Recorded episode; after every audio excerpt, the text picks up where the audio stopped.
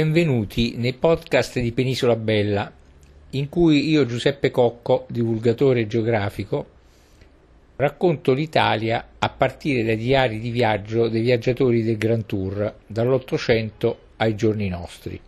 Ti invito ora a seguirmi nella visita di Venezia. Ti parlerò dell'origine del nome, andremo a spasso lungo la sua storia e per la città, lungo calli, fondachi, campielli, sestieri, che sono le vie, piazze e quartieri, oltre ai ponti, in un tour ricco di scoperte. D'altronde Venezia non è una città, ma un mondo, difficile da racchiudere in un sunto. Poi una pausa culinaria ed infine una visita dovuta a Murano con la sua produzione del vetro e a Burano con i suoi merletti e le sue case colorate, oltre che a Torcello e alla Giudecca. Venezia, Venesia, in Veneto, è il comune i cui abitanti sono chiamati veneziani, capoluogo dell'omonima città metropolitana e della regione Veneto. Comprende sia i territori insulari sia di terraferma, articolato attorno ai due principali centri di Venezia, al centro dell'omonima laguna, e di Mestre, sulla terraferma. 121 isole, 177 canali, 400 ponti. La città è stata per 1100 anni la capitale della Serenissima Repubblica di Venezia ed è conosciuta come la Serenissima, la Dominante e la Regina dell'Adriatico. Per le peculiarità urbanistiche e per il suo patrimonio artistico è universalmente considerata una tra le più belle città del mondo, dichiarata assieme alla sua laguna patrimonio dell'umanità dall'UNESCO che ha contribuito a farne la seconda città italiana dopo Roma con il più alto flusso turistico. Un giorno, due, tre, penso siano sempre troppo pochi per dire di conoscere veramente una meta, un luogo. In questo caso, per la romantica Venezia, certamente ci vuole molto più tempo per coglierne anche gli aspetti meno turistici e più legati alle tradizioni e ai costumi locali. Il viaggio che ti propongo inizia quindi con un bel viaggio in treno che arriva alla stazione Venezia Santa Lucia per continuare a piedi per sestieri, campi, campielli, fondaci, calli e ponti di Venezia e delle isole che la compongono una volta usciti dalla stazione di Santa Lucia, la prima visione meravigliosa del panorama non ha niente a che vedere con le zone poco raccomandabili tipiche delle altre stazioni cittadine italiane. Venezia, con le sue infinite isole, ha un effetto magnetico e visitarla fa sentire trasportati in un mondo magico e parallelo rispetto alla realtà. Sarà per il fatto che non ci sono auto, bisogna infatti spostarsi a piedi e l'arte è ovunque. La nascita della città risale all'epoca delle invasioni barbariche che interessarono l'Italia settentrionale tra il V ed il VII secolo ed è collegata in particolare con la pressione esercitata dai Longobardi, a cui i bizantini cercano, cercarono di opporsi frapponendo la resistenza di Capisaldi come Oderzo e Padova. Ma anche posiz- queste posizioni crollarono tra il 609 e il 616, inducendo i superstiti a cercare ospitalità nelle isole della laguna. Sovrapponendosi ad alcuni precedenti insediamenti, qui si riorganizzò il ducato bizantino della Venezia, che perdurò fin verso l'VIII secolo, quando le isole lagunari si costituirono a vita autonoma, vincolandosi dal dominio di Bisanzio. Il governo aveva avuto sede dapprima a Cittanova eracleiana, quindi dal 742 a Malamocco, Malamocco e in seguito sull'isola di Rialto, scelta per la sua posizione più forte, più sicura e centrale, dove fra il IX e il X secolo venne costituita la Civitas, che fu detta prima Civitas Rivoalti, poi Civitas Veneciarum. Il nome di Venezia è una forma dotta che riprende il classico Venetia. Popolari sono invece Veniesa, Vegnesia, Vinegia ed altre varianti. L'accezione di Venetia, ossia Venezia, o più spesso Venetiae, ossia Venezie, al plurale, forma usata almeno fino al 1500-1600, in senso stretto è d'epoca alto medievale. Sia il coronimo, ossia il toponimo riferito ad una regione o ad un'area geografica, Venetia et Istria, poi Veneto, sia il nome della città, traggono origine dai Veneti pre-romani. In epoca bizantina gli abitanti della laguna furono chiamati Venetici e talvolta in greco bizantino compare anche Venetia, che rappresenta l'antica Venezia, la quale formava con l'Istria la Reggio Decima Auguste, Augustea. Accanto ai Venetici vi è la designazione di Venetice, riferita alla Venezia marittima, la fascia costiera adriatica dei Bizantini. In epoca medievale i nomi Veneticus, Venetica, hanno avuto anche la diffusione in Europa ed Oriente e sono alla base anche della forma tedesca Venedig, sempre significante Venezia. Scrive Goethe a proposito di Venezia, nel suo viaggio in Italia del 1816, tutto ciò che mi circonda è pieno di nobiltà. È l'opera grandiosa e veneranda di forze umane riunite. È un monumento maestoso, non di un solo principe, ma di tutto il popolo. Vieni allora, andiamo a spasso per le calli, i fondachi, i campielli, i sestieri di Venezia, che sono le vie, i ponti, le piazze e i quartieri. Le calli e i fondachi sono la nota caratteristica dell'assetto urbano di Venezia e fare un tour attraverso questi stretti vicoli e i camminamenti lungo i canali è un modo suggestivo di visitare la città. Ma quanto è bella Venezia! Vista dall'alto Sembra una porcellana, caduta a terra e frammentata in piccoli pezzi separati dai canali di acqua. Non c'è al mondo una città che possa somigliarle nell'eleganza, nella storia e nell'arte diffusa. In poche parole, Venezia è unica. Prima di iniziare la visita alla città, qualche istruzione ad uso dell'orientamento la prima cosa da notare di Venezia è la particolare toponomastica. La laguna non ha né vie né piazze.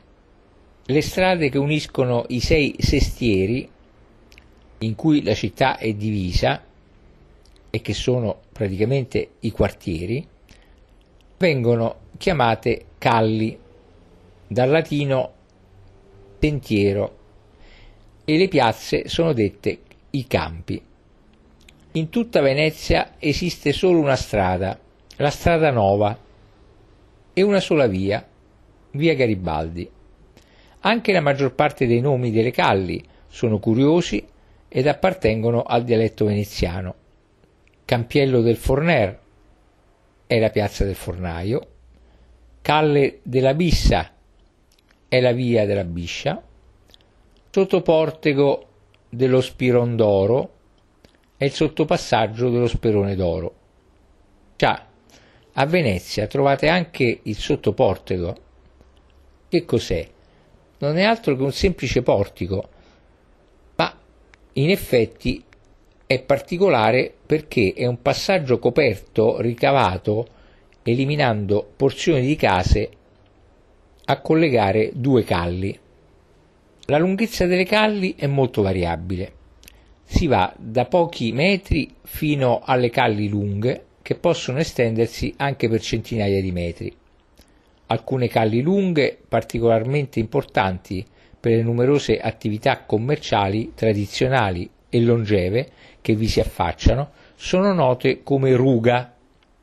Famosissime la ruga Giuffa e la ruga Rialto. La calle più stretta di Venezia, vicino alle fondamenta nuove, si chiama Calletta Varisco e ha una larghezza di 53 cm, per cui bisogna attraversarla quasi mettendosi di lato. Ah, ultima cosa da sapere. I numeri non terminano con la fine della calle, ma continuano per tutta l'estensione del sestiere ed alcuni nomi si ripetono. Quindi quando dovete chiedere delle informazioni per raggiungere una determinata calle, specificate sempre in quale sestiere si trova, ossia in quale quartiere. Ovviamente un giro sul vaporetto che attraversa il Canal Grande è da farsi, anche se non necessario, visto che la città è abbastanza concentrata e, come dicevo, non è un problema girarla a piedi, anzi è meglio perché la si può scoprire maggiormente. In ogni caso ci sono vaporetti, imbarcazioni adibite al trasporto pubblico che portano dappertutto. E le gondole? Sarò breve, non le usate e mi va bene così. Infatti il prezzo è importante, parliamo di 80 euro per un giretto, un po' come le carrozzelle a Roma. Diffida da chi le offre a meno, il costo è quello e non un centesimo di meno. Ma ci sono anche le gondole che fanno attraversare i canali e queste hanno un costo di un autobus. Unica avvertenza, solo posti in piedi, quindi anche se la gondola non beccheggia, bisogna avere equilibrio per stare in piedi. Venezia ha consumato tutti gli aggettivi e gli stupori. Già i pellegrini che venivano ad imbarcarsi per la Terra Santa annotavano della città posta in mezzo al mare, costruita né sul monte né sul piano, ma solo su pali di legno, cosa, per chi non l'abbia vista, incredibile a udirsi, e dove si va in barca di casa in casa per ogni via. Così scriveva Dietrich von Schachten. Ha la terraferma a 4 km, il mare a 2. Conta più di 100 isole, altrettanti canali, oltre 400 ponti, una sola piazza, come si sa, le altre sono campi e campielli. È al tempo stesso irreale e reale, come ho già detto. Sembra nascere dal nulla all'incontro di due infiniti, l'acqua ed il cielo. La terra, essendo sì discreta e nascosta, da non contare. La sua lunga, gloriosa stagione politica ed artistica è durata un millennio. Per tradizione si contano 120 dogi. Per un tratto la sua storia non è un capitolo di quella italiana, ma si configura in un ambito più vasto. È stata per più di un secolo il centro del Mediterraneo e quindi del commercio mondiale. Nel suo autunno dorato e voluttuoso ha saputo ancora essere capitale europea del teatro, delle feste, della gioia di vivere, il desiderio di ogni intelletto. Scrisse Byron. Quei giorni sono andati, ma la bellezza è ancora qui. Sopravvissuta alla fine della Repubblica, portandosi dietro una serie di problemi irrisolti, la città rappresenta per tutta l'umanità, che le dimostra un amore così soffocante da poterle riuscire fatale, il sogno irraggiungibile di un luogo dove il tempo si è fermato, l'ammaliante morgana di un'impossibile vita diversa. In realtà Venezia non nasce dal nulla, non è miracolosamente sbocciata dal mare, come era stato sostenuto dai suoi stessi cronisti, preoccupati di sottrarre la città a possibili rivendicazioni dell'impero o del papato. I veneziani, questi animali strani che non arano, non seminano, non vendemmiano, come li descrisse Cassiodoro, stupivano i più antichi visitatori, pronti a credere al mito locale. Recenti ricerche archeologiche hanno invece ormai accettato una continuità di insediamenti lagunari che risale all'età romana ed è comunemente accettato che l'invasione longobarda del secolo VI abbia costretto popolazioni della Venetia, parte cioè della decima Reggio Augustea, a trovare rifugio nelle isolette della laguna, come già ho detto. Il centro di questi nuovi insediamenti fu dapprima la Civitas Nova, poi chiamata Eraclea, nella scomparsa laguna di Oderzo, poi Malamocco e quindi all'inizio del secolo IX l'isola di Rialto, la Civitas Rivoalti.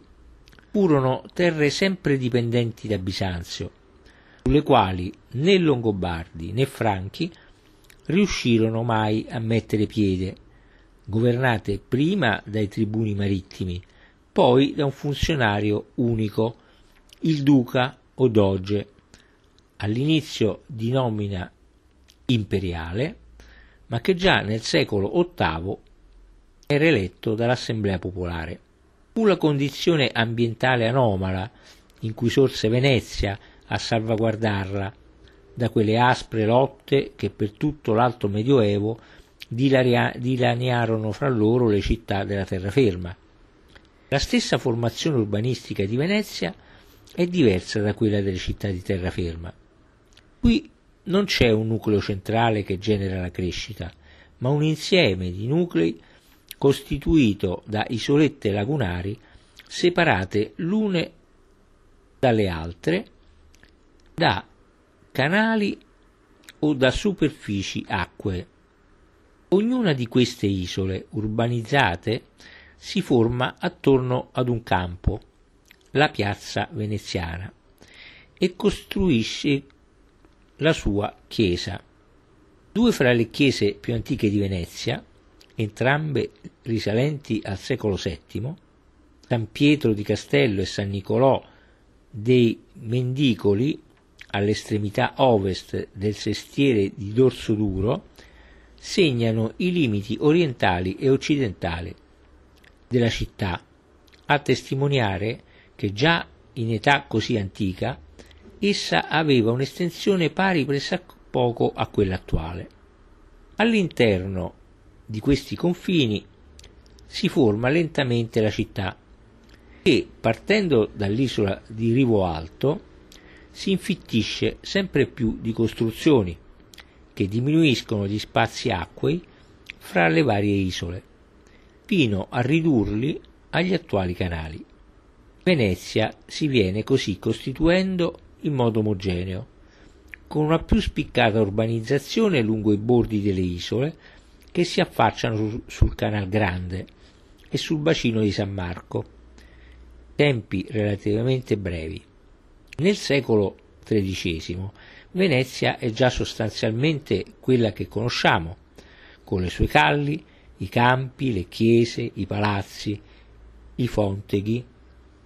Non è però la stessa, perché non avendo altro terreno a disposizione, dovrà sempre rinnovarsi sul posto, rifacendo e sopraelevando i suoi edifici, colmando le barene e aumentando i percorsi pedonali, con ponti e fondamenta, mano a mano che i canali e i rii diventano più stretti. Nel secolo XIV gli abitanti di Venezia saranno già più di 130.000, più o meno quanti si conteranno alla fine della Repubblica. Durante questi secoli Venezia, agendo sulle prime ancora in nome di quell'impero romano d'Oriente, che oggi chiameremmo bizantino, di cui formalmente fa parte, ma sempre nel suo più esclusivo interesse, ignorando ciò che accadeva sulla terraferma alle sue spalle, si avviò sulle vie del mare, preoccupandosi anzitutto che i suoi traffici avessero libero transito nell'Adriatico. Gli accordi con le città istriane, la spedizione in Dalmazia nell'anno 1000 contro i pirati narentani e l'intervento sollecitato da Bisanzio contro i normanni che miravano a controllare entrambe le sponde del canale d'Otranto raggiunsero lo scopo. Venezia ebbe così aperte davanti a sé le rotte del Levante che l'avrebbero messa in contatto concorrenziale con Pisa e Genova. Il dissidio con Pisa per gli scali della Siria fu presto dissipato dall'instabilità di quei possessi sempre minacciati dai saraceni, quello con Genova per il possesso degli scali dell'Egeo avrebbe portato a una lotta mortale. Quel capolavoro politico militare veneziano che fu la conquista di Costantinopoli nel 1204 da parte dei crociati, trasportati da navi veneziane, consentì alla Repubblica di impadronirsi della quarta parte e mezzo dell'impero. La città adriatica, che non era interessata a ingrandimenti territoriali, ma a stabili ampliamenti della sua sfera di influenza commerciale, stabilì fra possessi diretti, Durazzo e le isole Ionie, l'Eubea e parte del Peloponneso, l'isola di Creta, Gallipoli e un quartiere di Costantinopoli, e le isole Egee concesse in feudo ai Sanudo, ai Corner e ai Querini, una serie continua di scali dall'Adriatico al Mar di Marmara. Con l'Egitto, attraverso cui affluiscono i prodotti delle Indie, Venezia stringerà accordi commerciali sin dal 1207. Agli inizi del secolo XIII il potere veneziano nel Levante è dunque all'apogeo. I guadagni che le sue flotte commerciali le assicurano sono tali da consentire quella costruzione di una città di pietra e di marmo che stupirà già nei secoli XIII e XIV i suoi visitatori. Una simile potenza non poteva non scontrarsi con Genova, interessata agli stessi commerci con Levante. Come Venezia aveva puntato nel 1204 sulla carta crociata, Genova puntò nel 1261 su quella dei Greci, mettendo la sua flotta a disposizione della restaurazione degli imperatori paleologhi a Costantinopoli, in cambio di vastissime concessioni commerciali. Per più di un secolo le due repubbliche si batterono dunque sul mare in scontri mai decisivi, finché Genova non tentò il colpo risolutore, portando la guerra a Chioggia, in casa dell'avversario. Ma per Genova fu una disfatta da cui non si risollevò più. Per Venezia la pace di Torino del 1381, a chiusura della guerra di Chioggia, confermò il suo controllo pressoché completo dei traffici del Levante, il che equivale a dire, come scriverà Brodel, che Venezia acquisisce il dominio del commercio internazionale dell'epoca. Per almeno cento anni, da quel fatidico 1381 al 1498, l'anno del trionfale ritorno a Lisbona di Vasco de Gama del, dalla circumnavigazione dell'Africa, Venezia è quella che poi a turno saranno Anversa, Londra e New York. Tutto passa per le sue mani. L'oro africano e l'argento dell'Europa centrale, il pepe, le spezie, il cotone e la seta che le carovane portavano dal più lontano Oriente a reimbarcarsi nei porti egiziani e siriani. I mercanti dell'impero potranno commerciare a Venezia, ma rinchiusi nel fondaco dei tedeschi a Venezia, riserverà solo a sé l'acquisto e la rivendita dell'uva passa di Grecia, dell'olio di Puglia, del grano di Napoli e di Sicilia, del sale dell'Adriatico. Nonostante la minaccia turca, sempre più incombente, dopo la caduta di Costantinopoli nel 1453, questa è l'età d'oro della Repubblica. Sulla piazza di Rialto, vicino alla piccola chiesa di San Giacometto, mercanti e banchieri tengono la borsa, mentre le arti producono i panni di lana e di seta e il vetro da esportare. E nell'arsenale dai 2000 ai 3000 operai sono in grado di mettere in mare in soli due mesi 100 galere. Per salvaguardarsi le spalle, nel corso del secolo XV Venezia amplierà il nucleo trevisano dei suoi possessi di terraferma, aggiungendovi Padova, Vicenza, Verona, Belluno, Feltre, Udine, Brescia, Bergamo, Ravenna e più tardi Cremona e Ferrara. Alla fine di questo secolo Philippe de Cominet, che visiterà l'Italia per conto del re di Francia, scriverà e descriverà Venezia come la città più trionfante che io abbia mai visto. Il Cinquecento vedrà tutto ciò bloccato per sempre. In terraferma dalle leghe che tutti gli stati europei e italiani formeranno contro Venezia. La disfatta di Agnadello fermerà nel 1509 ogni ulteriore espansione continentale. In mare, dalle logoranti guerre contro i turchi che, nonostante la vittoria di Lepanto del 1571, si concluderanno con la perdita di Cipro e di tanti possedimenti e scali in Egeo e nel Peloponneso, nei commerci perché le grandi correnti dei traffici si sposteranno lentamente ma inesorabilmente dal Mediterraneo agli oceani, assieme alla crescita di sempre più potenti stati nazionali. Conscia che la sua prosperità volgeva alla fine, Venezia nel secolo XVI dedicò una parte delle sue ricchezze a rinnovare la sua immagine urbana.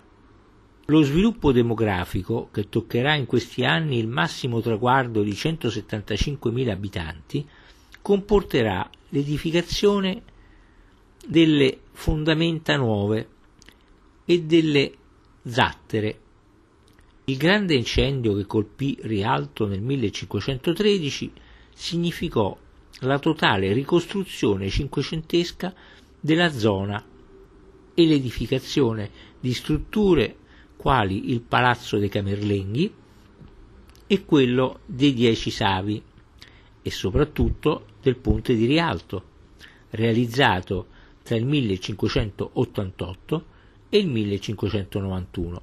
A San Marco, dove le dimensioni attuali della piazza sono state fissate raddoppiandole sin dal 1176 con decreto dogale, si costruiscono a partire dal 1514 le procuratie vecchie e dal 1582 le procuratie nuove.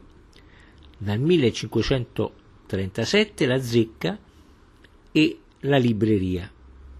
Nel 1500 si accentua quella corsa del patriziato al palazzo sul Canal Grande, che continuerà anche nei secoli successivi e che lo trasformerà in un corso acqueo monumentale. Nel 1600 Venezia troverà ancora la forza di prendere posizione contro il Papa, Asburgo e la Spagna, nella controversia dell'interdetto, nelle guerre degli Uscocchi e Gradisca, nella cosiddetta congiura di Bedmar dal nome dell'ambasciatore spagnolo che la promosse. Negli anni successivi le residue energie della Repubblica si esauriranno in altre guerre contro i turchi che avranno come conseguenze nel 1669 la perdita dell'isola di Candia, l'attuale Creta, inadeguatamente compensata dagli acquisti in Dalmazia e dalla temporanea riconquista del Peloponneso, Morea. Dopo la pace di Passarowitz 1718, che obbligherà alla restituzione della Morea di tutti i possessi da Mar, non rimarranno alla Repubblica che le isole Ionie. La lunga storia di Venezia volge al termine. Al declino produttivo, mercantile e militare, la città sembra reagire accentuando il suo nuovo ruolo di capitale delle feste e dei teatri e di un turismo in anticipo sui tempi. Dopo tanti carnevali, il generale Bonaparte metterà fine nel 1797 ad una repubblica aristocratica sopravvissuta a se stessa.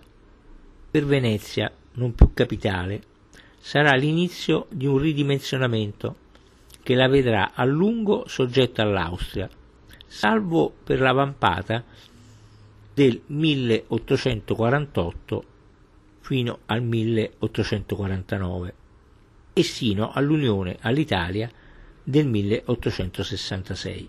Queste successive stagioni politiche lasceranno traccia di sé nel tessuto urbano.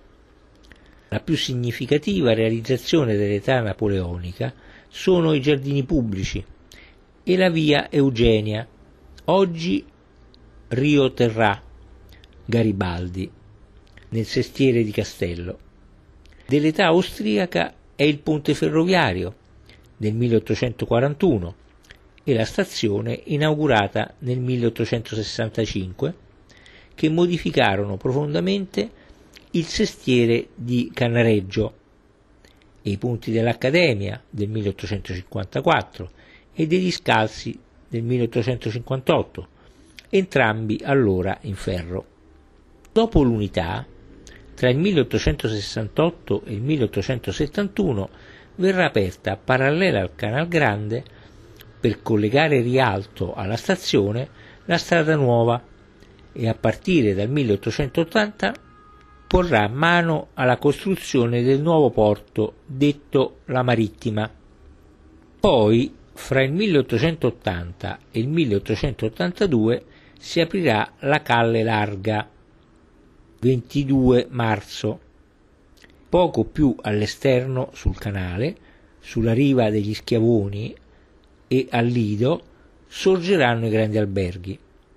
a partire dal 1922 saranno costruiti i padiglioni della Biennale, fra il 1930 e il 1933 sarà poi la volta del ponte automobilistico e della sistemazione di Piazzale Roma ed è degli stessi anni l'apertura del Rio Nuovo per alleggerire il Canal Grande.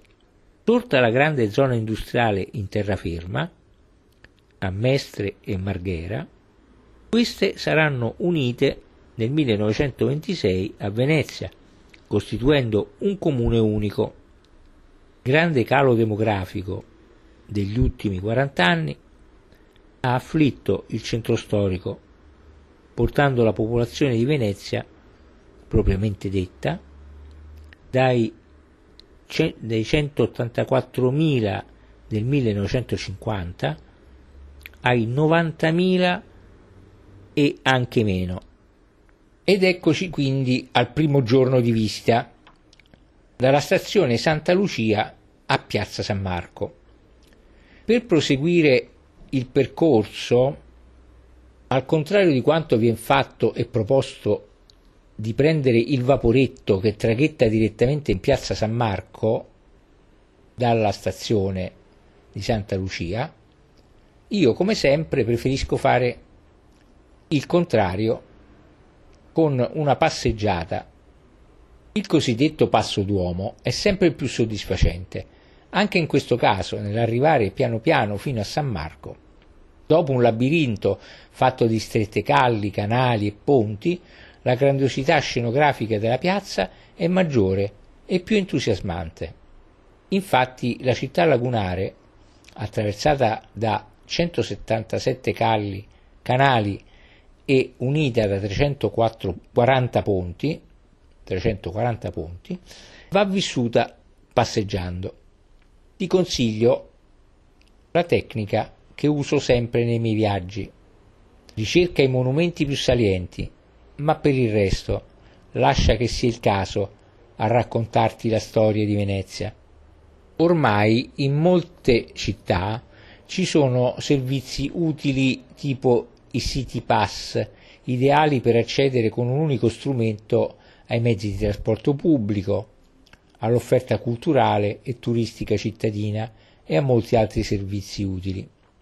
Anche a Venezia ce n'è uno simile, ma personalmente io preferisco sempre organizzarmi da solo, il che mi permette di vedere e scoprire cose meno famose e battute dai turisti e quindi di tenermi lontano dalla folla, come per esempio il Ponte delle Tette, molto particolare perché fu così chiamato ai tempi della Repubblica di Venezia in quanto nel palazzo di fronte erano soliti affacciarsi le prostitute con i seni al vento, in modo da invogliare i passanti a salire nella casa di piacere. Di ponte in ponte arriviamo a Ponte di Rialto, il re di tutti i ponti veneziani. Insieme al ponte dell'Accademia, al ponte degli Scalzi e al ponte della Costituzione, il ponte di Rialto, che sovrasta il Canal Grande, dei quattro è il più antico e sicuramente il più famoso e pittoresco, grazie alle botteghe che lo popolano. Ogni sua pietra è un vero e proprio archivio di storia veneziana ed è d'obbligo affacciarsi per veder passare le numerose imbarcazioni e scattare qualche foto che riporti l'incessante attività sul, cana- sul Canal Grande. In ogni momento della giornata è attraversato da un via vai di persone che frugano in cerca di qualche souvenir. Poi, dal sestiere San Paolo, dirigiamoci verso il sestiere, Castello e lungo il tragitto, prima di raggiungere la piazza San Marco, ci imbattiamo in una sciagurata mattonella. È una particolare mattonella di colore rosso che si trova nel sottoportico tra Corte Nova e Calle Zorzi, legata ad una leggenda che narra del fatto che gli abitanti che vivevano in questa zona furono sempre risparmiati dalle varie epidemie che colpirono il resto della città. Questa pietra rappresenta il punto esatto in cui la peste nel 1600 si fermò senza contaminare il quartiere. Ma attenzione, la raccomandazione è di non calpestarla perché porta sfortuna. Un passo dopo l'altro e siamo a Piazza San Marco, emblema del potere veneziano e del suo splendore. Questa piazza è la sede della Basilica di San Marco, del famoso campanile e del Palazzo Ducale.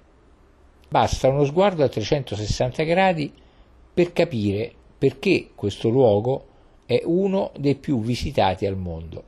Una volta ammirata la basilica dall'esterno, possiamo entrare e concederci il piacere di vedere i mosaici in foglio d'oro, che ricoprono totalmente le pareti e le cinque cupole, ma essendo l'ingresso a pagamento, il consiglio è di acquistare i biglietti online per poter accedere evitando la fila.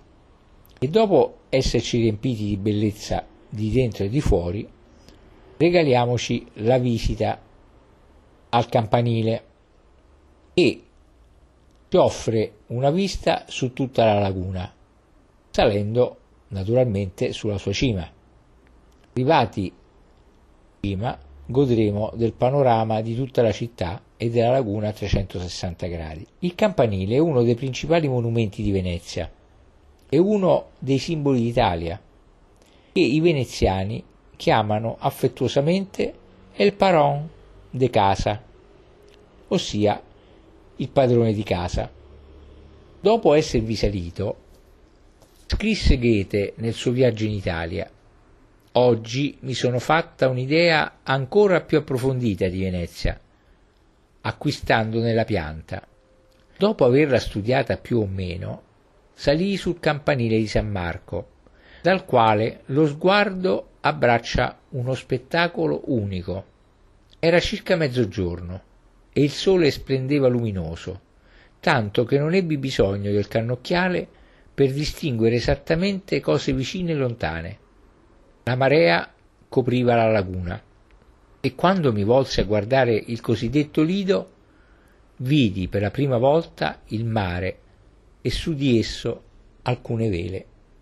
Quindi scesi dall'alto dei 50 metri della cima del campanile, prima di lasciare Piazza San Marco, facciamo capolino nel prestigioso caffè Florian, uno dei più antichi in Italia che si trova sotto i portici, i portici delle procuratie nuove. Venne inaugurato il 29 dicembre 1720 da Floriano Francesconi con il nome di Ala Veneziana Trionfante, ma fin da subito i veneziani dicevano semplicemente Andemo da Florian, dal nome del proprietario in dialetto veneziano. Da allora ha proseguito ininterrottamente fino ai nostri giorni la sua attività quotidiana di caffè, divenendo meta privilegiata di veneziani, italiani e stranieri. Una volta lasciata Piazza San Marco, ora ci dirigiamo verso il Ponte dei Sospiri, costruito in pietra d'Istria, in stile barocco, che venne realizzato agli inizi del 1600. Cavalca il Rio di Palazzo collegando con un doppio passaggio il Palazzo Ducale alle prigioni nuove. Era così chiamato perché durante la Repubblica dei Doggi serviva da passaggio per i reclusi dalle suddette prigioni agli uffici degli inquisitori, cosiddetti inquisitori di Stato, per essere giudicati. Il termine dei sospiri in realtà fu coniato in epoca romantica, alludendo al fatto che i prigionieri, quando dalle sale della magistratura venivano condotti alle prigioni nuove, varcato da condannati, era teatro di lunghi sospiri, di chi era consapevole di lasciare definitivamente il mondo libero, potendo per un istante scorgere la laguna e in particolare l'isola di San Giorgio Maggiore. Il secondo giorno o successivamente lo dedichiamo ai musei, cominciando dal Palazzo Ducale. Dico successivamente perché naturalmente ognuno può decidere di palmare le varie visite per più giorni o meno giorni a secondo di quanti ne ha e di quanti ne vuole. Il Palazzo Ducale, dal quale cominciamo appunto, anticamente era detto anche Palazzo Dogale, in quanto sede del Doge, uno dei simboli della città di Venezia e capolavoro del gotico veneziano, è un edificio che sorge nell'area monumentale di Piazza San Marco, nel sestiere di San Marco, tra l'omonima piazza e il molo di Palazzo Ducale, contiguamente alla Basilica di San Marco.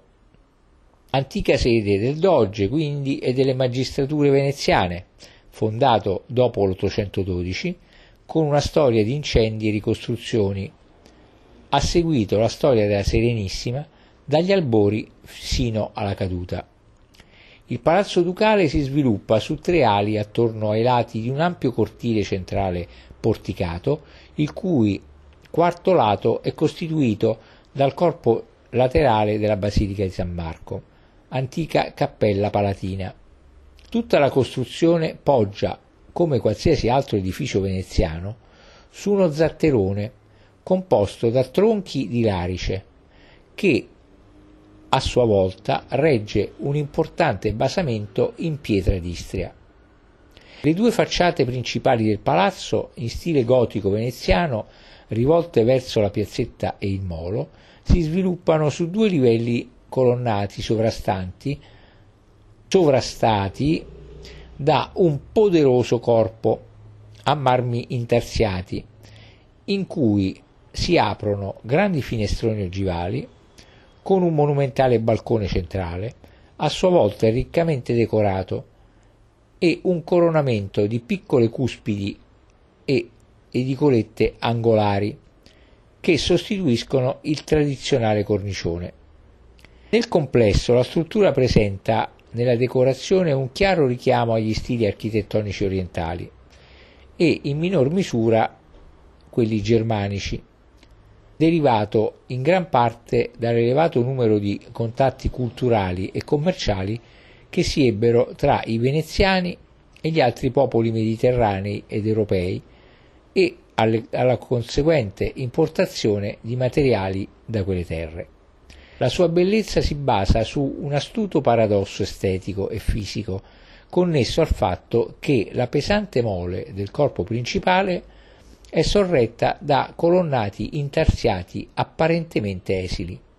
L'ingresso dei visitatori avviene oggi dalla porta del frumento, che deve il suo nome al fatto che in passato nei suoi pressi si trovava l'ufficio delle biade, che si apre al centro della trecentesca ala sud di fronte al bacino di San Marco.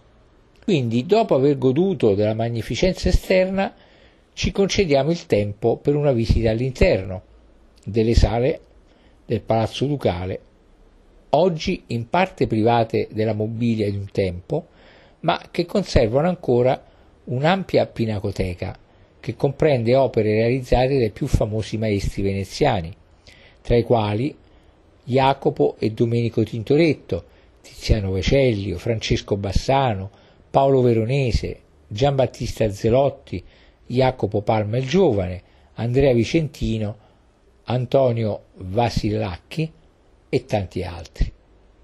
Ai vari piani di sale si sale con la scala dei giganti, eretta tra il 1483 e il 1485, che è decorata con pregiati rilievi e deve il nome alle due statue marmoree del Sansovino, raffiguranti Marte e Nettuno, qui poste nel 1567 e che dovevano rappresentare la potenza e il dominio di Venezia sulla terraferma la prima e sul mare la seconda.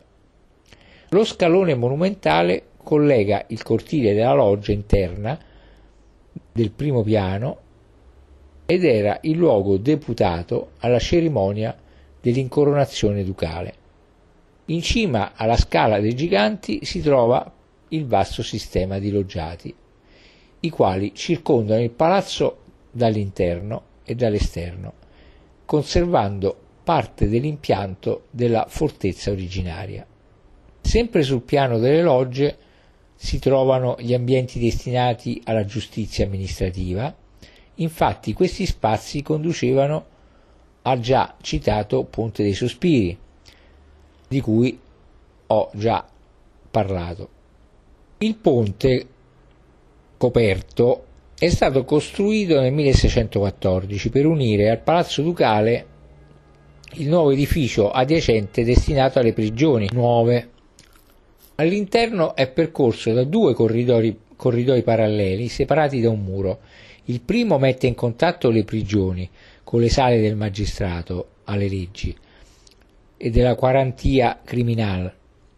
Il secondo invece collega le prigioni alle sale della vogaria e al parlatorio.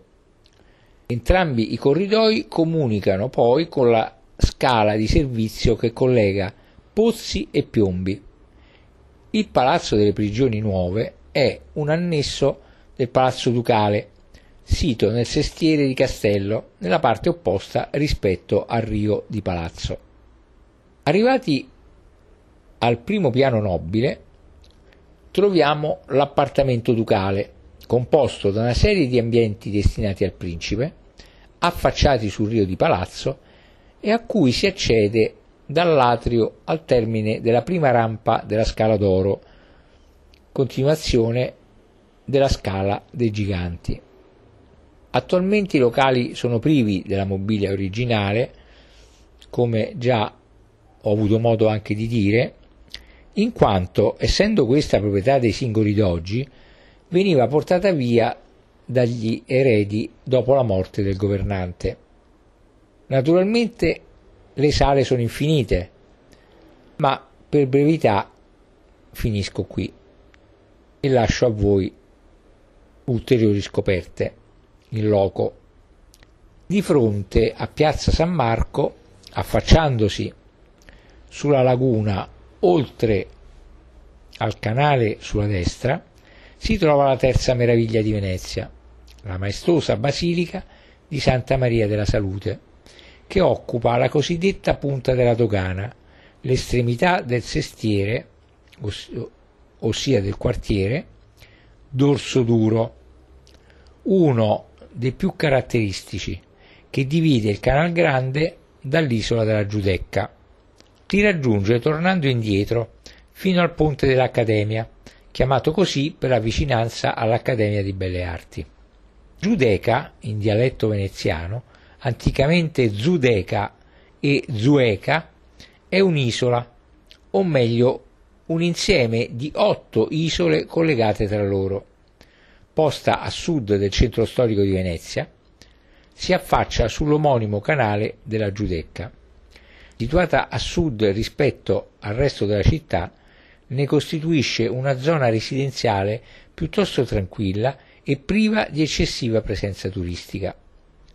La Giudecca era anticamente anche conosciuta col nome di Spinalonga, forse per la sua forma allungata all'isca di pesce, e secondo alcuni l'attuale toponimo deriverebbe dalla presenza sull'isola del primo quartiere ebraico, Tale origine si rifà anche alla tradizione orale, che ha spesso citato l'esistenza sull'isola di due sinagoghe distrutte nel Settecento, anche se questa ipotesi contrasta con un fatto storico noto, e cioè che il ghetto di Venezia fu istituito solo il 29 marzo 1516 a Cannareggio, mentre in precedenza gli ebrei erano liberi di abitare in qualsiasi luogo della città.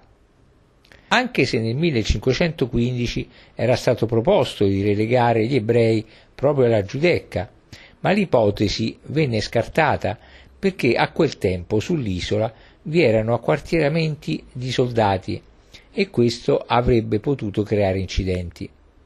Le sue origini quindi affondano nella notte dei tempi e talvolta sono confuse. La sua storia è del tutto particolare, riuscendo a cambiare radicalmente il suo aspetto. Oggi l'isola della Giudecca si presenta tra le isole più tranquille di Venezia e dall'aspetto giovane e bohemien. Grazie alla riconversione di vecchie fabbriche in spazi dedicati alla cultura e all'arte, ha conosciuto un periodo di fermento artistico che attira artisti ed artigiani. A proposito di artisti, a metà strada tra il ponte e la basilica si trova il museo collezione privata d'arte di Peggy Guggenheim, con sede a Palazzo Venier de Leoni sul Canal Grande. All'interno è raccolta la collezione d'arte personale di Peggy Guggenheim, americana, con i capolavori dal cubismo al futurismo e alla pittura metafisica e si possono ammirare i maestri del contemporaneo, da Picasso a Dalì, Magritte, Pollock, Fontana, Calder, Rothko, Warhol, Kapoor e tanti altri. Insomma, tutto da visitare. Un po' di cultura non guasta mai.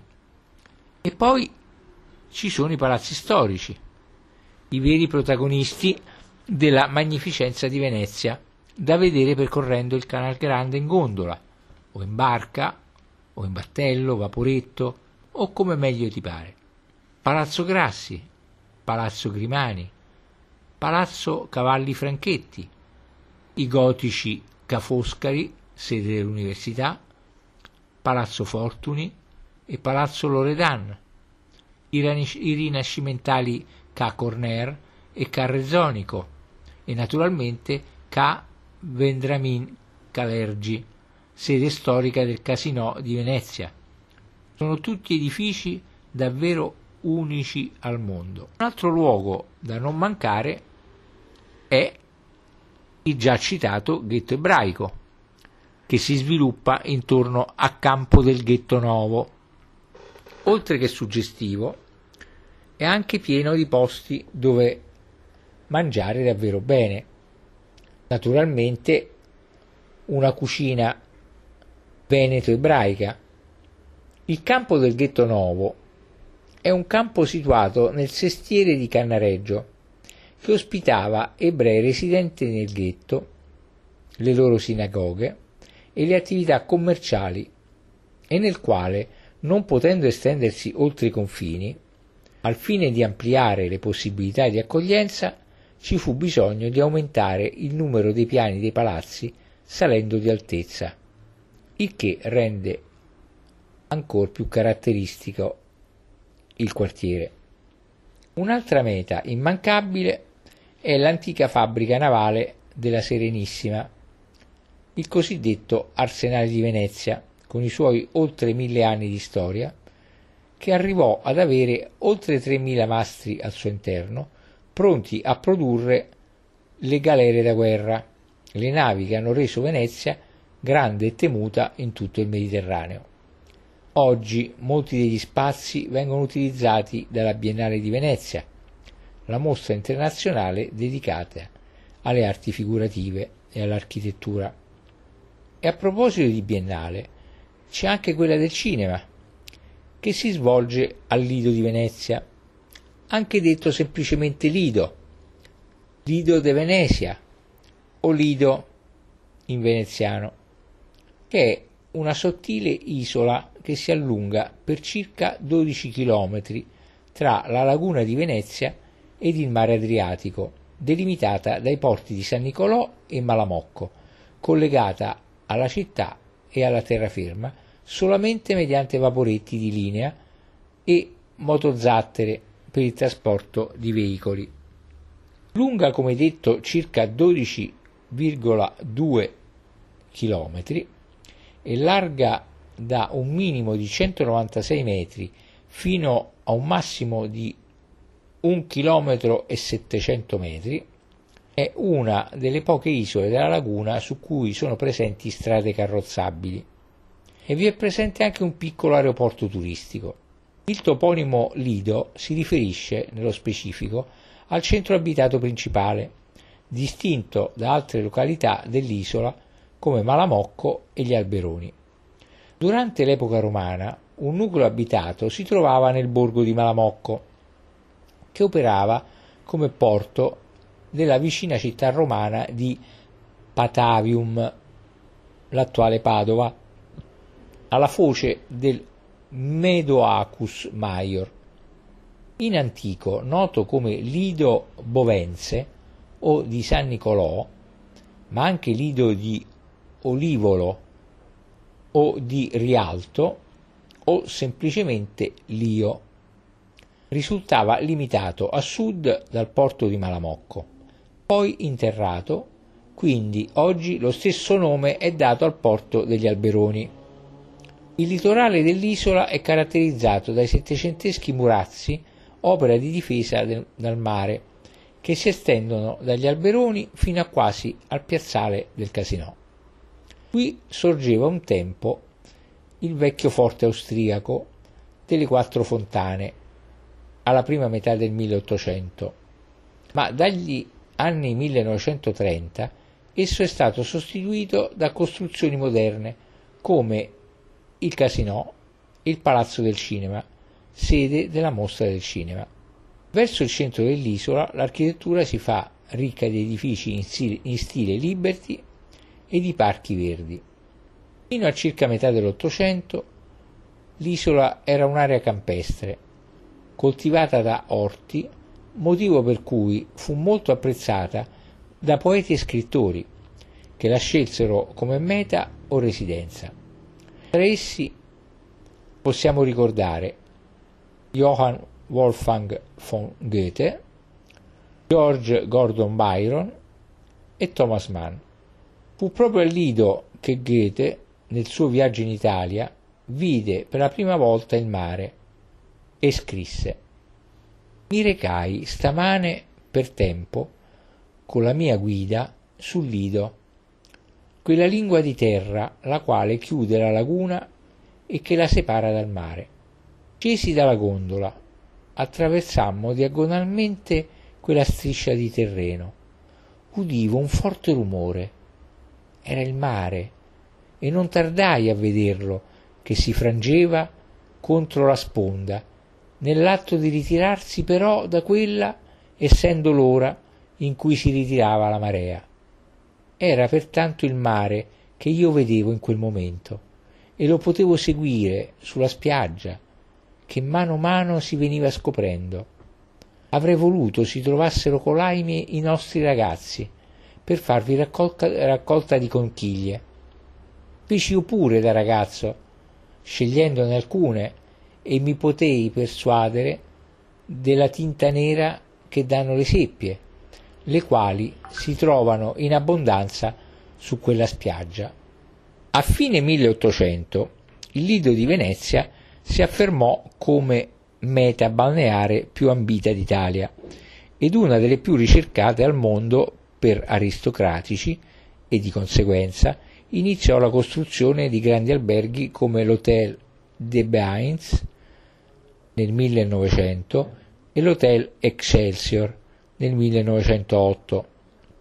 Durante il periodo della Belle Époque, il jet set internazionale dell'aristocrazia e ricca borghesia europea e d'oltreoceano affollavano i grandi alberghi dell'isola per poter usufruire delle spiagge. Nel 1925 venne costruito il Lions Bar che fu utilizzato per dieci edizioni per le mostre della Fondazione Bevilacqua La Masa. Dopo il lungo itinerario di visita e prima di intraprendere la scoperta delle isole lontane da Venezia, ci concediamo una pausa per gustare la cucina tipica e berci un buon bicer de vin. Nella cucina veneziana spiccano le preparazioni a base di riso, dai noti risi e bisi ai vari risotti con frutti di mare, verdure, frattaglie.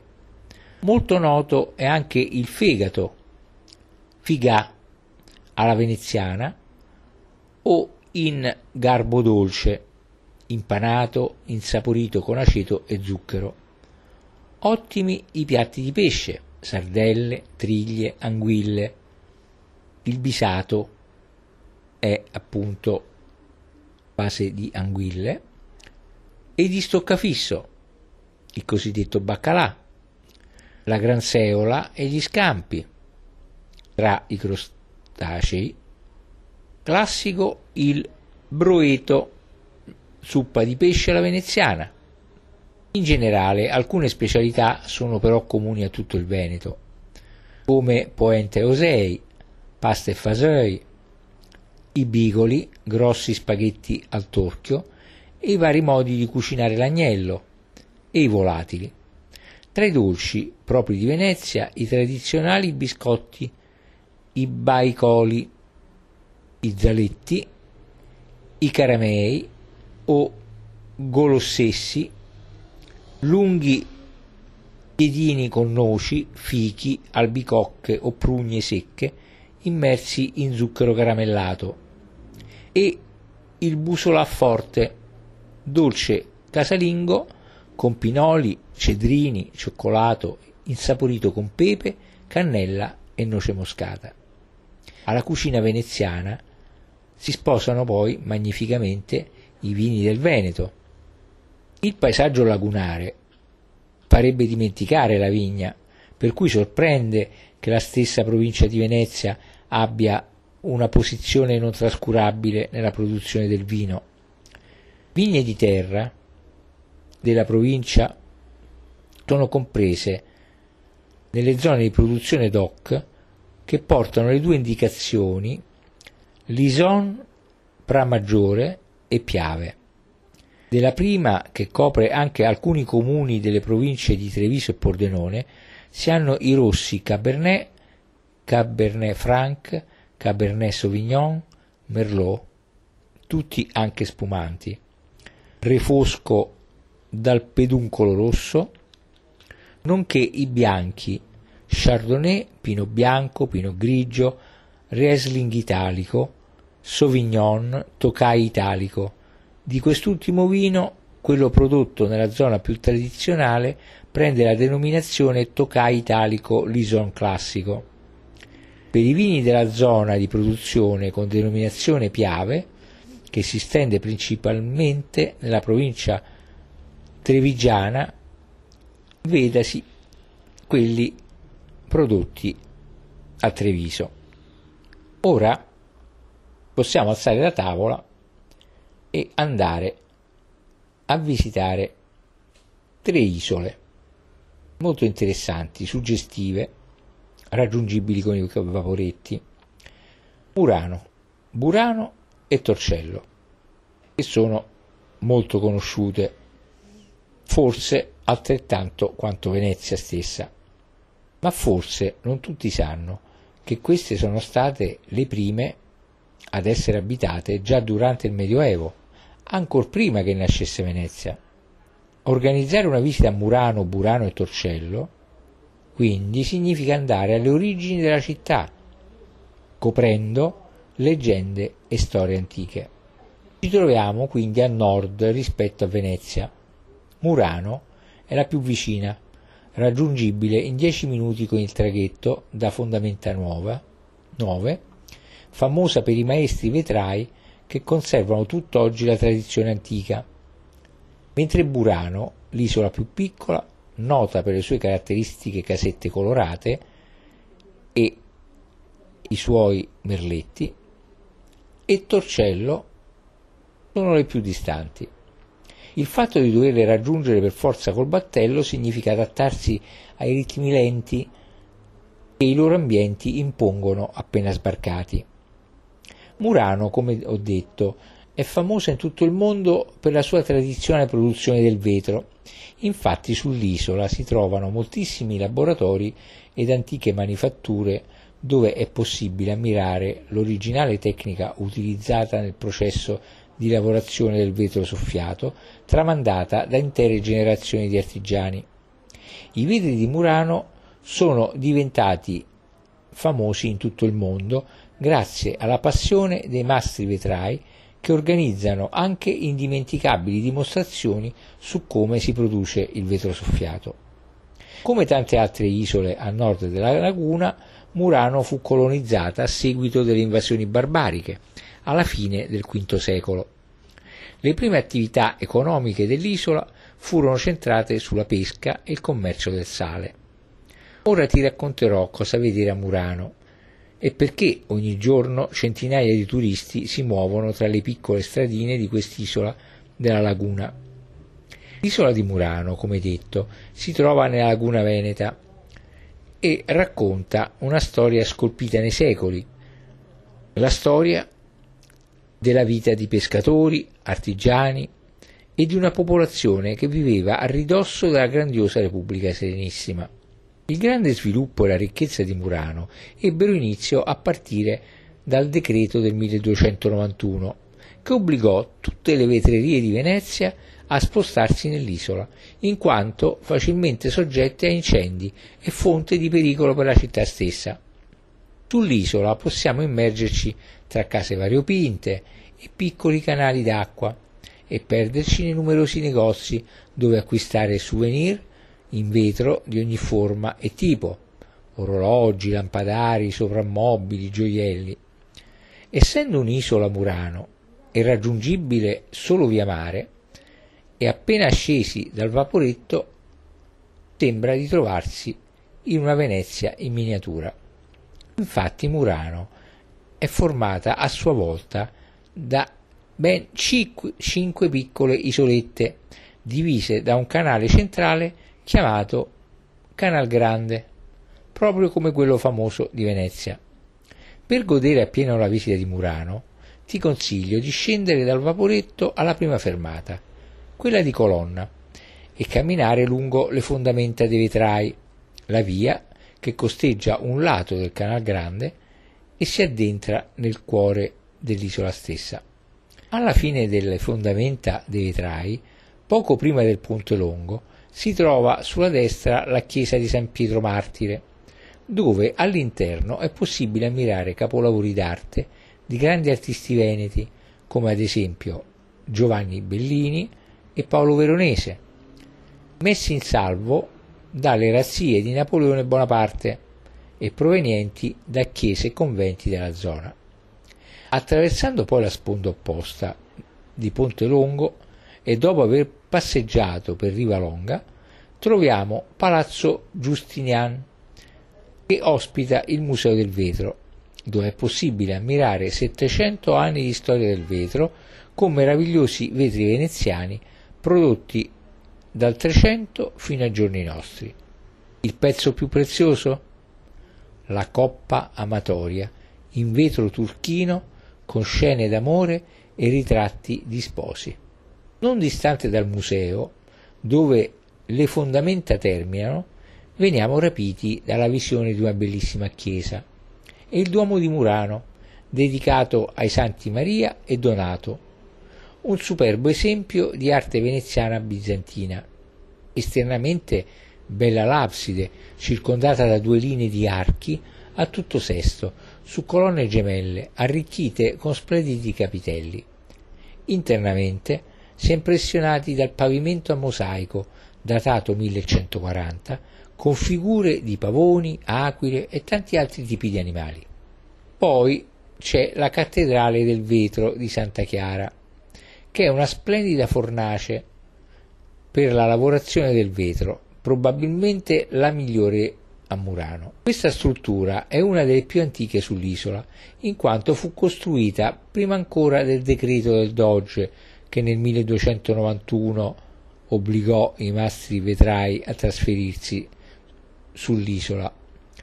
Originariamente abitata da un gruppo di monaci agostiniani nel 1231, alla metà del 1300 passò nelle mani di un gruppo di suore benedettine, che furono a loro volta sostituite dalle suore francescane di Santa Chiara, dalle quali la chiesa prese il nome. Oggi la cattedrale, trasformata in fornace ormai qualche centinaio di anni fa, offre ai visitatori e turisti un'esperienza coinvolgente nell'arte contemporanea del vetro di Murano e per l'ambiente che ha mantenuto la sua struttura originaria con pilastri di pietra e interni in legno. Ma cosa vedere in una vetreria di Murano? Prima di entrare un avviso. Ricorda, ricorda che sull'isola le prime botteghe che trovi chiedono un biglietto per visitare i laboratori, mentre quelle più lontane no. Come esempio ti racconto quindi la fornace Santa Chiara, che è costruita su due piani. Al piano terra si trovano svariati oggetti di vetro che possono essere anche acquistati, un bar a tema vetro, dove è possibile gustare un bicchiere di prosecco, e lo spazio dedicato alla dimostrazione reale della lavorazione del vetro stesso. Al secondo piano è allestita una mostra di particolari ed antichi oggetti in vetro, come sculture, bicchieri, lampadari e vetrate colorate. Proprio all'interno della chiesa si può assistere alla dimostrazione del vetro soffiato. Il vetro soffiato è l'arte più antica ed importante praticata nella laguna ed è stata per centinaia di anni una delle più importanti industrie commerciali della Repubblica Veneta. Il primo mastrovetraio veneziano fu il produttore di bottiglie Dominicus Fiolarius, menzionato per la prima volta nell'anno 982. A seguito dello spostamento di tutte le fornaci di vetro a Murano nel 1291, l'isola divenne il primo parco industriale al mondo e per centinaia di anni detenne il monopolio della produzione commerciale del vetro in Europa. Un consiglio per gli acquisti. Attenzione ai prodotti non originali, made in Cina o China, che dir si voglia, purtroppo sempre più frequenti, anche nei negozi di Venezia. Quindi, come riconoscere il vetro autentico? Sono tre le caratteristiche dei vetri di Murano DOC. La prima, che gli oggetti in vetro di Murano sono caratterizzati da colori vivaci e solitamente presentano qualche imperfezione, perché sono fatti a mano e questo rappresenta proprio la firma dell'artista. La seconda, nei pezzi di Murano il colore si ottiene dai vetri colorati fusi all'interno, quindi diffidare dagli oggetti dipinti a mano. La terza, infine, per riconoscere il vetro di Murano, bisogna controllare il sigillo anticontraffazione. Infatti, sul prodotto viene apposto il classico marchio vetro artistico Murano. L'affascinante storia del vetro di Murano nasce, come detto, nel 1291, quando si decise che le vetrerie si trasferissero in questo luogo. Questa decisione, che si rivelò ben presto importante per gli abitanti dell'isola di Murano, fu presa perché i forni dei laboratori a Venezia erano stati causa principale di gravissimi incendi. Ma concentrare tutte le vetrerie a Murano fu anche utile per Venezia per controllare l'attività dei mastri vetrai e per custodire quell'arte che l'aveva resa famosa in tutto il mondo. Gelosa della fama acquisita, Venezia infatti obbligò i mastri vetrai a vivere sull'isola, impedendo loro di lasciarla senza un permesso speciale. Ebbene, nonostante queste restrizioni, molti vetrai riuscirono a fuggire portando con sé un bagaglio importante di esperienza e conoscenza artigianale ed esportando all'estero le loro celebri tecniche. La crisi più significativa che dovette affrontare il vetro di Murano fu nel 1400, quando si cominciò la fabbricazione dei cristalli di Boemia. Venezia riuscì ad uscirne grazie anche all'impegno del vetro di Murano per la realizzazione di lampadari, ancora oggi tra le opere più note ed apprezzate in vetro Murano. Nel 1602 il podestà del censire degli isolani ricorse alla compilazione di un libro d'oro.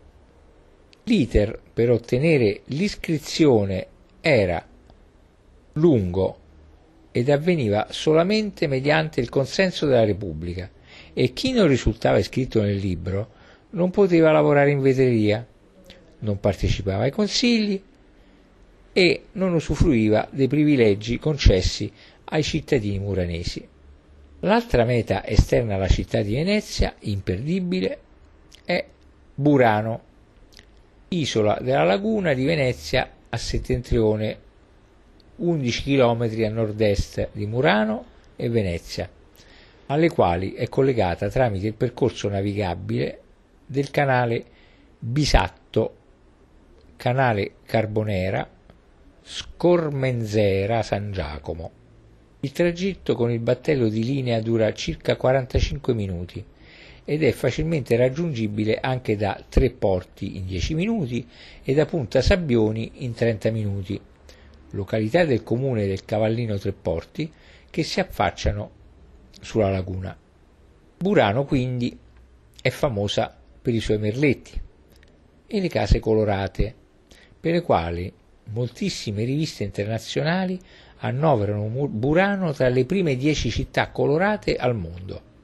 Infatti tutti i visitatori di Burano rimangono affascinati dai suoi mille colori e dalle case colorate che si riflettono nelle acque verdi dei canali, dal campanile storto, dalla sua tranquillità e dalla calma con cui le anziane signore ricamano l'originale merletto buranello con il loro tombolo mentre tra di loro ridono e chiacchierano nei campielli.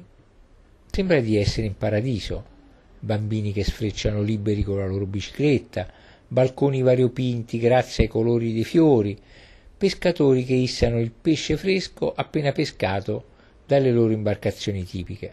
Sull'isola di Burano vale quindi la pena addentrarsi tra calli, calette e viuzze fuori dal solito giro che conduce alla piazza. Per godersi Burano appieno è necessario perdersi. Ad esempio, una delle visuali più belle delle case colorate che si estendono lungo le rive è sicuramente quella che si ha dai tre ponti, un ponte in legno che congiunge tre rive. Da sopra adesso è possibile fare delle bellissime fotografie sferiche o panoramiche, con i colori delle case che si riflettono nei canali, del campanile storto che sovrasta l'isola e magari col sole che tramonta dietro alla vecchia pescheria, con una minuscola Venezia sullo sfondo che si intravede in lontananza. Le abitazioni tipiche dell'isola sono per lo più di forma quadrata e si dividono in due o tre piani. Al piano terra si trova la cucina, l'inello e i servizi, ai piani superiori le camere colori delle case, che oggi sono diventati la caratteristica principale dell'isola, una volta servivano a delimitare le proprietà. Esiste tuttavia anche una leggenda legata al carattere variopinto dell'isola, la quale narra che erano i pescatori a dipingere la propria casa al fine di, di riconoscerla da, da lontano al ritorno dai lunghi periodi di assenza dovuti alla pesca, un po' come succedeva in altri borghi marinari come quelli della Liguria, Portofino, Porto Venere e tanti altri. Una volta scesi dal vaporetto ci si trova in un verde prato dove è posta una solenne scultura dell'artista Buranello Remigio Barbaro. Poi, proseguendo, ci si immerge nelle rive che portano alla via principale Arrivati nella piazza Galuppi, l'unica dell'isola, le gentili signori, signore, proprietarie dei negozi, invitano il turista più curioso ad entrare per ammirare la lavorazione del merletto e magari anche ad acquistarne qualcuno. Sebbene la lavorazione del merletto a Burano sia la principale attrazione come manifattura artigianale, incantevole è anche la lavorazione del vetro a lume tecnica nata nella vicina isola di Murano, ma molto diffusa anche nelle altre isole della laguna di Venezia, e Burano non ne fa eccezione. Quindi è abbastanza facile imbattersi in qualche negozietto dove è possibile ammirare questo tipo di lavorazione del vetro, delle vere e proprie fabbriche del vetro in miniatura, come ad esempio il negozio al Civico 132 della coloratissima Fondamenta Giudecca, ricavato in una tipica casetta verde.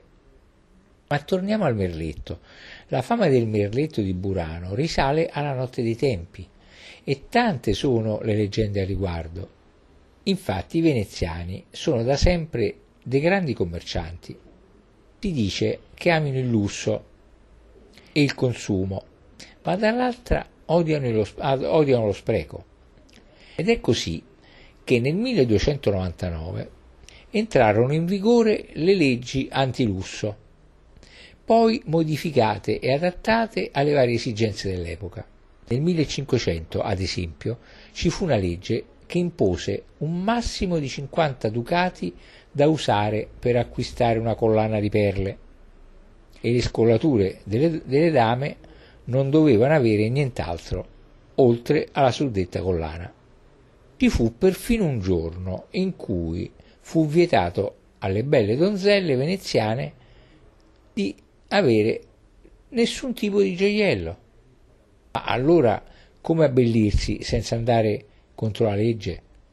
Ovviamente indossando dei veli elegantemente ricamati, che coprivano il capo, il collo e il décolleté. Così i pizzi si fecero sempre più raffinati ed elaborati, fino a diventare più preziosi dei gioielli stessi. Ma a un certo punto la Serenissima decise di vietare pure il broccato. E allora le veneziane, donne, si fecero ancora più furbe. Il pizzo divenne intimo, facendo impazzire gli uomini nell'intimità.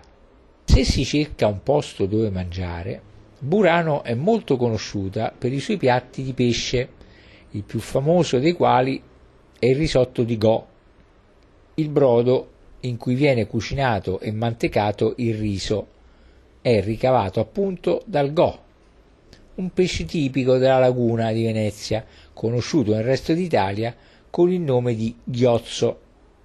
I piatti della cucina buranella sono serviti in ristoranti che in cucina mantengono la genuinità della tipica trattoria buranella, di, quella di un tempo, e dove ancora oggi si può mangiare del buonissimo pesce fresco. Alla fine della piazza Galuppi è situata la chiesa di San Martino Vescovo, al cui interno, oltre a molte altre importanti opere, si trova una famosa tela di Giambattista Tiepolo. Sempre nella stessa piazzetta si trova il Museo del Merletto, il Palazzo del Municipio, il pozzo fatto interamente in pietra d'Istria e la statua di Baldassarre Galuppi, nato a Burano nel 1706, detto il Buranello, che fu uno dei compositori più originali d'Italia nel genere comico musicale. Torniamo al Museo del Merletto, che è nato nel 1981 ed è ospitato all'interno della Scuola del Merletto di Burano, creata grazie alla forte, alla forte convinzione della contessa Adriana Marcello di proteggere e valorizzare l'antica arte dei merletti. Il termine merletto è stato nominato nei documenti per la prima volta nel 1400 e rimanda alle merlature tipiche delle case veneziane. Quindi tutelare questa tradizione secolare all'interno della scuola del merletto prima e con il museo poi permette di ammirare testimonianze legate alla produzione veneziana dal 1300 fino ai giorni nostri. Vengono mostrate anche le tecniche di lavorazione grazie alle merlettaie che ogni mattina si rendono disponibili alla curiosità dei, alla curiosità dei visitatori. Rimanendo nella piazzetta, spostate alla chiesa, sono delle bancarelle che propongono souvenir dell'isola ad ottimi prezzi e nella via adiacente tutti i mercoledì mattina si svolge il mercato dell'isola e non molto lontano da qui è da non perdere il mercato del pesce, dove si possono vedere i tipici pesci della laguna veneta. Tra le viuzze di Burano si possono ammirare i vari capitelli posti all'entrata delle calli fino ad arrivare alla casa più famosa dell'isola, chiamata la casa di Bepi Sua, dipinta con l'utilizzo di moltissimi colori divisi in forme geometriche. La storia di Burano racconta che gli abitanti di Altino, per sfuggire alle invasioni barbariche, si rifugiarono nelle varie isole della laguna, dando a queste i nomi delle sei porte della città originaria. Oltre a Burano, quindi, Murano, Mazzorbo, Torcello, Ammiana e Costanziaco. Il nome Burano deriva quindi dalla porta boreana di Altino, chiamata così perché posta a nord-est, direzione da cui soffia la Bora. Le prime abitazioni delle isole erano fatte di palafitte, con le pareti perimetrali costituite di canne intrecciate e successivamente tonacate con fango. Erano costruzioni molto leggere, composte da un solo vano, perché il terreno era molle e il pavimento era in terra battuta, con letti fatti di foglie secche, anche per non pesare troppo. Successivamente questi casoni vennero sostituiti in gran parte da costruzioni in mattoni e alcuni dei restanti furono utilizzati per le attività di pesca e caccia. Esiste però una scuola di pensiero la quale ipotizza che Burano non sia sorta dove si trova oggi, ma come scritto in alcuni antichi testi, l'abitato sarebbe stato collocato più vicino al mare e che gli abitanti l'abbandonarono a causa delle forti correnti marine che allagavano la terra e dei venti che la corrodevano. Altri testi invece descrivono Burano come sempre stata dove risiede oggi e che abbia sempre goduto di un'ottima posizione geografica. Sembra infatti che la continua ventilazione dell'isola sia perfino riuscita a tenere lontana la malaria. Fin dai tempi della Repubblica di Venezia, Burano, con la sua modesta popolazione, è stata un'isola di povera gente che viveva soprattutto di pesca e di agricoltura. Poi, grazie all'abilità delle merlettaie, cominciò a crescere, ad arricchirsi e ad espandere l'artigianato locale fin nei paesi lontani stranieri. Il centro abitato di Burano, che si divide tutt'oggi in cinque frazioni, collegate da ponti e costruite quindi su altrettante isole, come detto all'inizio, vide l'ultima modifica morfologica apportata all'isola con l'interramento del canale principale al fine di ottenerne la piazza, la quale porta il nome del noto musicista Baldassare Galuppi, come abbiamo detto prima. Ancora una sorpresa ci riserva Burano in finale. L'isola di Mazzorbo, collegata a Burano con un ponte che appena passato fa trovare catapultati in un altro mondo campo fiorito lontano dal caos, e un vigneto chiamato Scarpavolo. È un piccolo vigneto al centro del quale sorge un antico campanile ben visibile dal terrazzo del ristorante della tenuta, dove viene prodotto vino pregiato, frutta e verdura seguendo le regole dell'agricoltura biologica. Era di proprietà del comune. Per molto tempo rimase incolto ed abbandonato a se stesso, fino a quando non si decise di trovare un nuovo gestore attraverso un concorso vinto dalla famiglia Bisol, già proprietaria dell'omonimo vigneto sulla terraferma.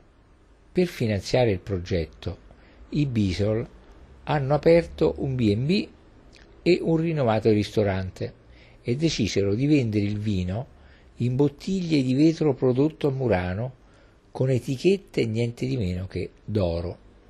Lasciata anche Burano, siamo all'ultima isola, una delle due più lontane da Venezia, Torcello, che è anche tra le più piccole, benché questo non voglia dire, in quanto vale proprio la pena di visitarla. Dice che Venezia sia nata proprio in quest'isola, quando nel 638 il vescovo e la popolazione di Altino vi si trasferirono scappando dall'invasione delle orde barbariche.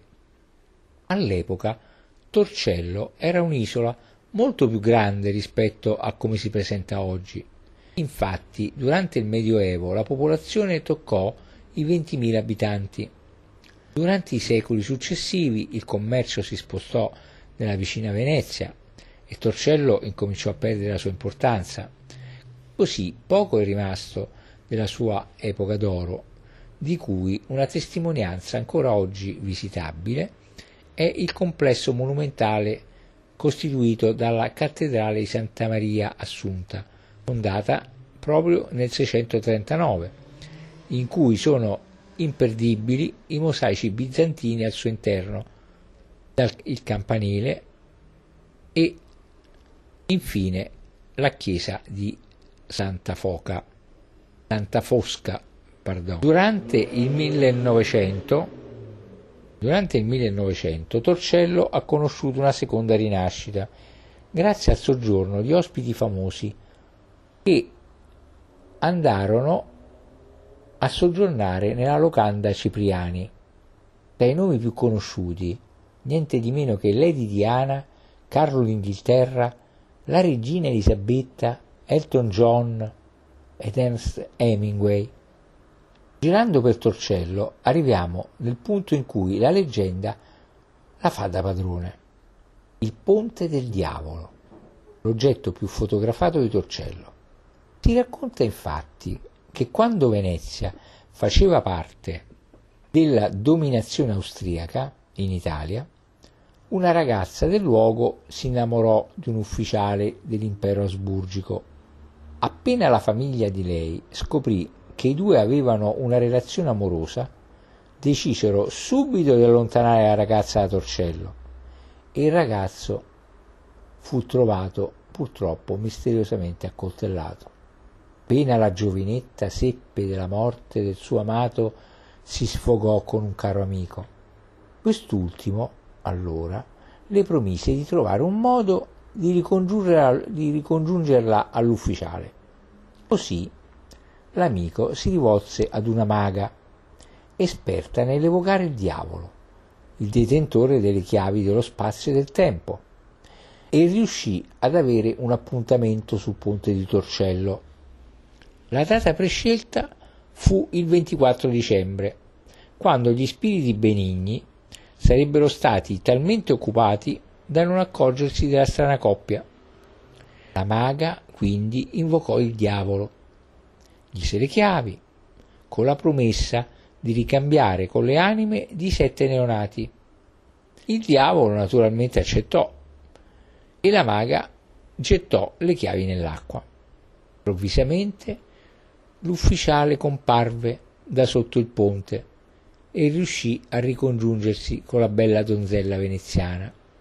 Come d'accordo, il diavolo si presentò una settimana dopo in attesa delle sette anime promesse dalla maga. Sta di fatto che la megera non si presentò mai perché nel frattempo morì in un incendio. Da allora alla vigilia di Natale di ogni anno un gatto nero si dice attraversi il ponte e si dice anche che se il diavolo che ritorna alla ricerca della sua promessa non mantenuta.